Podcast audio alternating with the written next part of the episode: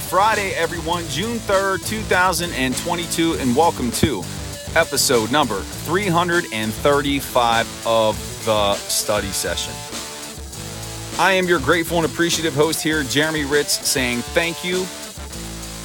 And we are going to take a look at last year's draft class, the 2021 draft class, and talk about what type of realistic gains we can expect in their performance heading into year number two. So that's what the show is all about today.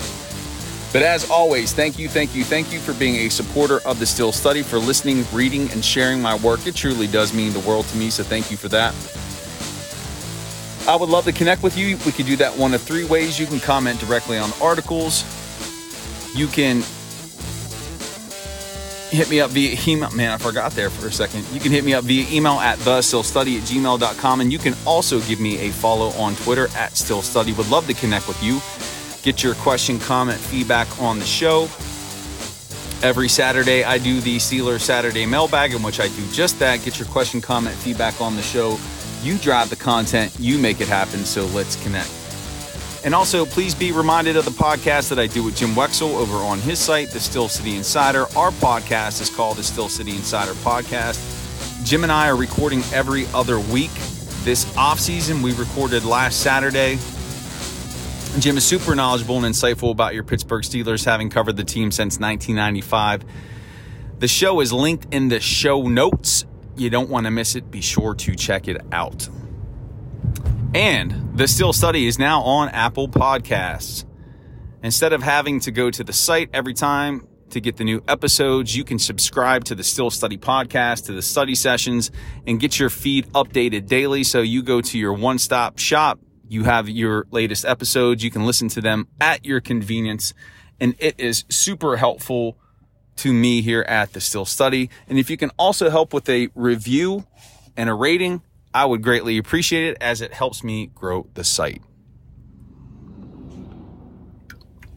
So, studyings, happy Friday. Here we go. We're going to talk about last year's draft class. And we're in that part of the season where we're looking, starting to look ahead to next season, what we can expect from the team in terms of performance and really what can we expect from this draft class from 2021 and the gains that they are going to make in their performance and how will that shape this upcoming season. So just to run down the 2021 draft class, round one, Najee Harris, round two, Pat Freiermuth, round three, Kendrick Green, round four, there were two picks, Dan Moore, Buddy Johnson, round five was Isaiah Loudermilk, round six, Quincy Roche, who's no longer with the team, and two round seven picks, Tre Norwood and Presley Harvin. I think it's safe to say that we have discussed ad nauseum Najee Harris and what we are anticipating from him in his second season. You've heard all of the reports about his conditioning, about his gigantic quads, about what's going to be increased physicality. And the dude was physical last year. The ability to carry the ball and withstand the pounding. That's going to be increased, but he also has been reported to look more agile out there on the field in terms of his cuts and his mobility. And I think we're going to see a pretty significant jump in his performance. And he had a decent year last year with 1,200 yards, over 600 yards receiving behind a poor offensive line as I've been saying all offseason, anything less than 1,500 yards rushing will be a disappointment for Harris. And I think he really has a strong opportunity to make the Pro Bowl and possibly even be an all pro. That offensive line is going to be improved. He has improved. He's going to understand the game more. We're expecting big things, and you should too, from Najee Harris this coming season. Pat Freiermuth, We've talked about him as well in terms of what to expect in year number two. He's gotten bigger and stronger, a little bit more quick.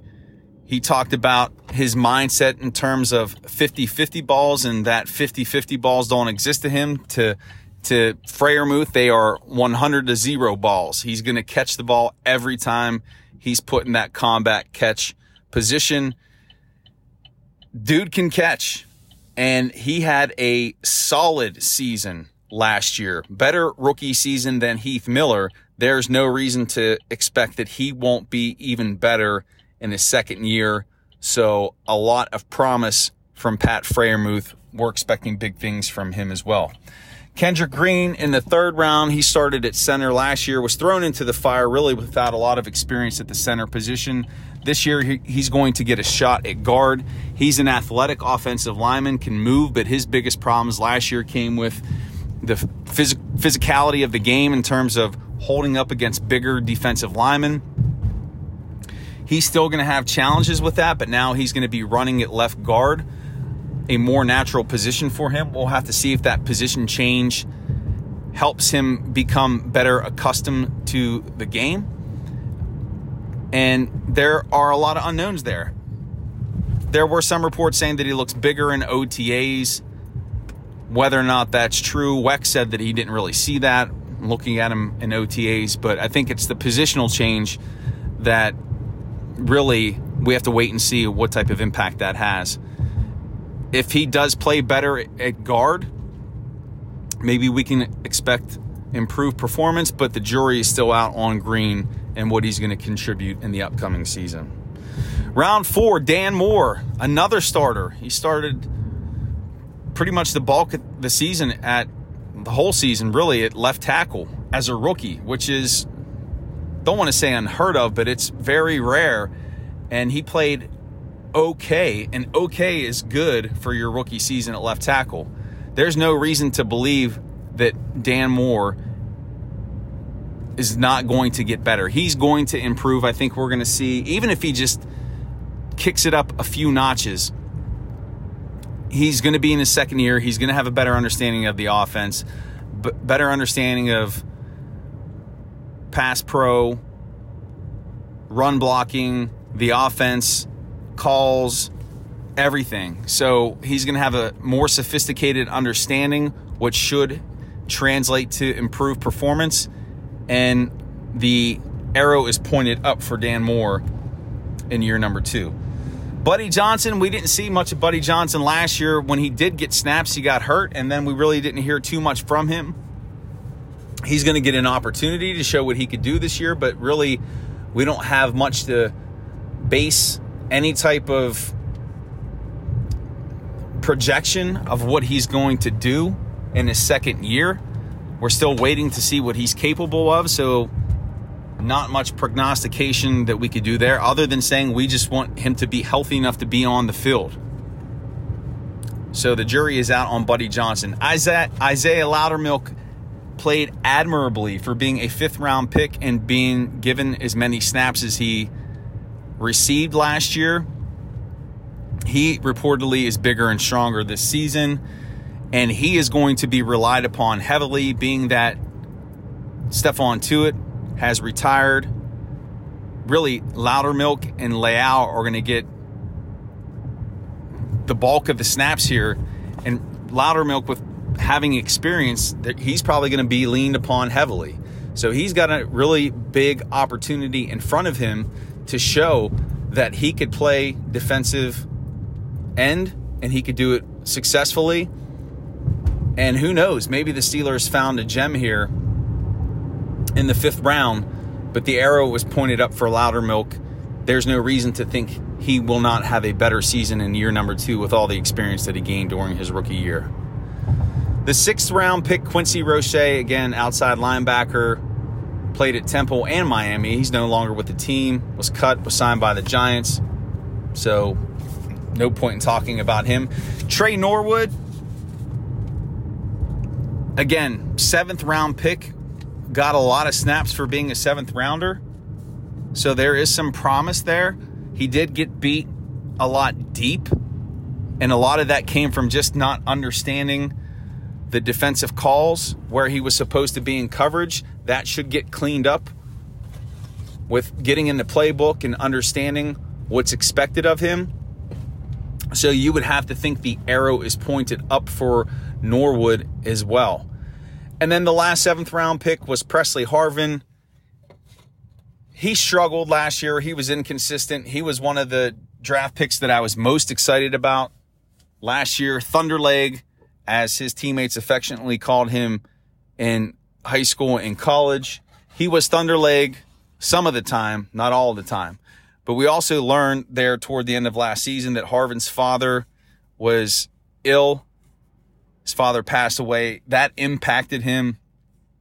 And I think sometimes we fail to realize that these players are human beings. They have challenges in their families, just like you and I do. And that has an impact on the emotions, the mental approach to the game. And so hopefully with that all behind him, Harvin can concentrate on the game of football and develop his consistency. So really, when you think about that draft class, it's strong. Of all those players that I read through, Harris, Freiermuth, Moore, Loudermilk, Norwood, all of those guys the arrow was pointed up on. This could turn out to be a an outstanding draft class that we're talking about years from now as being really stellar. And Kevin Colbert going out with his last second to last draft as being outstanding. So, very excited about what these guys can bring to the table in 2022. And with that, that's going to do it for this Friday episode of the study session, June 3rd, episode 335. My gratitude to you. Let's get this weekend started. Hope you have a great one, a relaxing one with your family and friends. Please continue to spread the message of the Steel Study. Share with your family and friends. It means the world to me. Let's connect. You know how to do that. Don't forget to check out the Steelers Saturday mailbag coming tomorrow. New Steel Study podcast coming on Sunday. And remember, on this beautiful Friday, life is amazing, spectacular, fantastic, tremendous, stupendous in the black and gold. Peace, everyone. Make it a great day.